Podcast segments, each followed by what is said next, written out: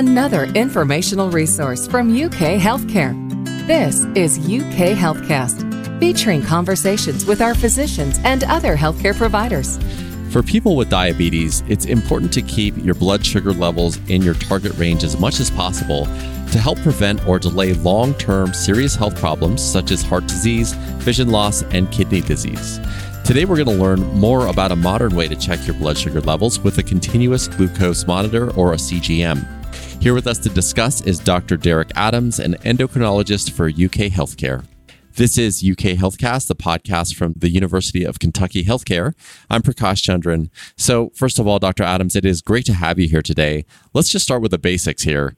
What exactly is a continuous glucose monitor and what does it do? So, thank you so much for having me. So, continuous glucose monitor, or CGM for short, is an important tool to help people manage their diabetes.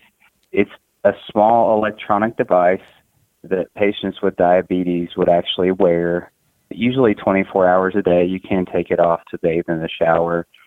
It's just about an inch in size, so it's pretty small, not very cumbersome to the patient. And the device actually will monitor the blood glucose levels every five minutes and then it sends that information to a receiver or even the patient's smartphone, so it's very convenient for the patients to monitor their blood sugars, and it prevents patients ha- from having to do finger sticks so often, which can be pretty painful, and it also gives a patient with diabetes much more information about their blood sugars pretty much in real time. Yeah, that's pretty incredible. How long has the continuous glucose monitor been around for? It's only been around for probably the last eight years or so. At first, the technology wasn't as good or user friendly, but it's quickly becoming one of the most important tools we have to help patients manage their diabetes.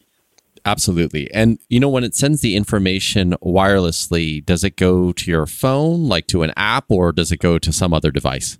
Most of these current CGMs actually use an app that'll just go directly to the smartphone. It can even go directly to a smartwatch as well. So it's very cool. The patient can just look at their watch and tell their blood sugar just like they were telling time. Huh, that is so crazy.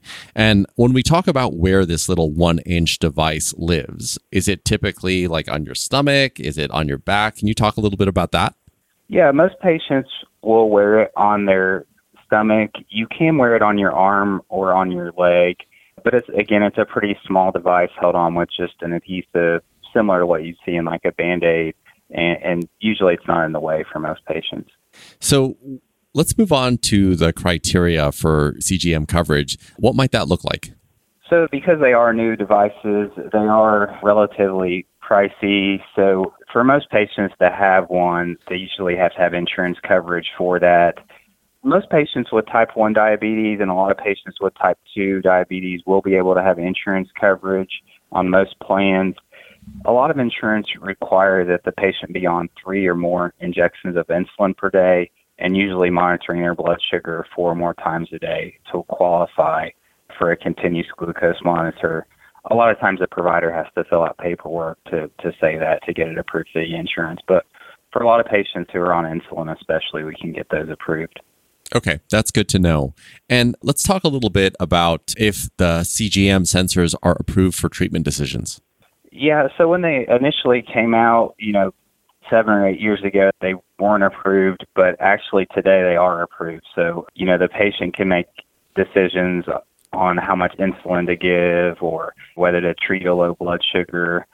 So they are FDA approved actually now to make treatment decisions. Okay, great. And I imagine that with time and with so much testing over the past eight years, they have come to be more reliable than the traditional glucometer, right? That's correct. They're at least just as reliable. And like I said, unlike a traditional glucometer, which just gives you your blood sugar whenever you check it, you can basically get your blood sugar anytime you want. So it's very convenient. Okay. So, you know, when people think about having this little device just attached to them all the time, I'm sure one of the things they think about is potential safety measures, right? Well, when they first came out, you used to actually have to calibrate them with a uh, finger stick like you would normally do. But as the technology has advanced, that's not even necessary for the majority of the CGMs out on the market. The patient actually doesn't even have to calibrate the CGM at, at this point. Now, sometimes for patients, we tell them that if their blood sugar doesn't look right, like if they're suspicious that the CGM may be off for some reason, to go ahead and do a finger stick blood sugar so they can verify that that's right. But for the majority of the time, the CGMs are usually dead on. And the nice thing about the CGMs is they actually have alarms on them. So the patient can go in and set an alarm to get notified if a blood sugar is too high or too low. And so the patient can treat either a high or low blood sugar and avoid getting into trouble with that. So it's really a lot of safety with the continuous glucose monitor, and I've even seen people's lives saved because they were notified of a low blood sugar by the CGM. So it's definitely a very good safety measure as well. That's incredible. So, if someone is listening to this and they fit the criteria for that CGM coverage, what is the best way they can go about getting one? So, I would say the best way to go about getting one is to talk to your healthcare provider and ask them if you would be a good candidate for a continuous glucose monitor. Like I said, I think most people that would meet the insurance requirements would be, and I do think it's a very valuable tool to help manage either type 1 or type 2 diabetes. I would start by talking to your healthcare provider that manages your diabetes. Got it. And so, in addition to getting the actual monitor, is there any sort of education or training that's offered to the patients? Yes, that is an important point. You have this great tool with all this information. Patients definitely need education and training to be able to use that to its fullest potential. So the patient will need to know how to put on the CGM and how to navigate all the features like the alarms that we were talking about earlier to use the CGM. But then another component of this is if a patient gets a blood sugar, you know, say it's a low blood sugar on a CGM, the patient needs to know what to do, how to treat that low blood sugar, and then going forward, how to avoid that in the future. So I think there's a lot of education that goes along with getting a continuous glucose monitor to help people use it to its fullest potential.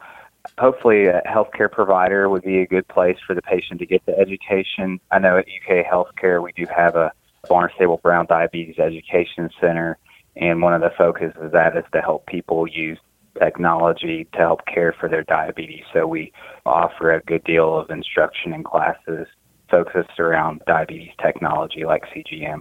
Yeah, that sounds wonderful. And, you know, just as we wrap up here, I imagine that there still might be people that are a little apprehensive about using a continuous glucose monitor just because it's something that's always attached to them, even with the trouble that it was before to kind of prick their finger. What might you say to them just around how far CGMs have come in the past eight years? You know, it is a big step to have to wear something all the time, and I definitely understand that. And I definitely have had a lot of patients that are apprehensive about wearing a device or getting a CGM. But I would say for patients that are, just to give it a try, you know, at least for a month or a few weeks. Most of my patients that have been apprehensive find that the device is very accurate and it also saves them so much time and pain of checking their finger sticks. And randomized controlled studies have shown this patients will actually have better glucose control with a CGM because they're able to use so much more information and adjust their medications and their activities to help manage their diabetes better. So I would say just for the patient to give it a try, I think they would find it a very helpful tool. All right. Well, Dr. Adams, I think that is a perfect place to end. Thank you so much for your time today. That's Dr. Derick Adams, an endocrinologist for UK Healthcare. Visit our website to learn more about the Barnstable Brown Diabetes Center at ukhealthcare.uky.edu slash barnstable dash brown dash diabetes dash center. If you found this podcast helpful, please share it on your social channels and be sure to check out the entire podcast library for topics of interest to you. Thanks for checking out this episode of UK Healthcast with the University of Kentucky Healthcare. My name is Prakash Chandran, and we'll talk next time.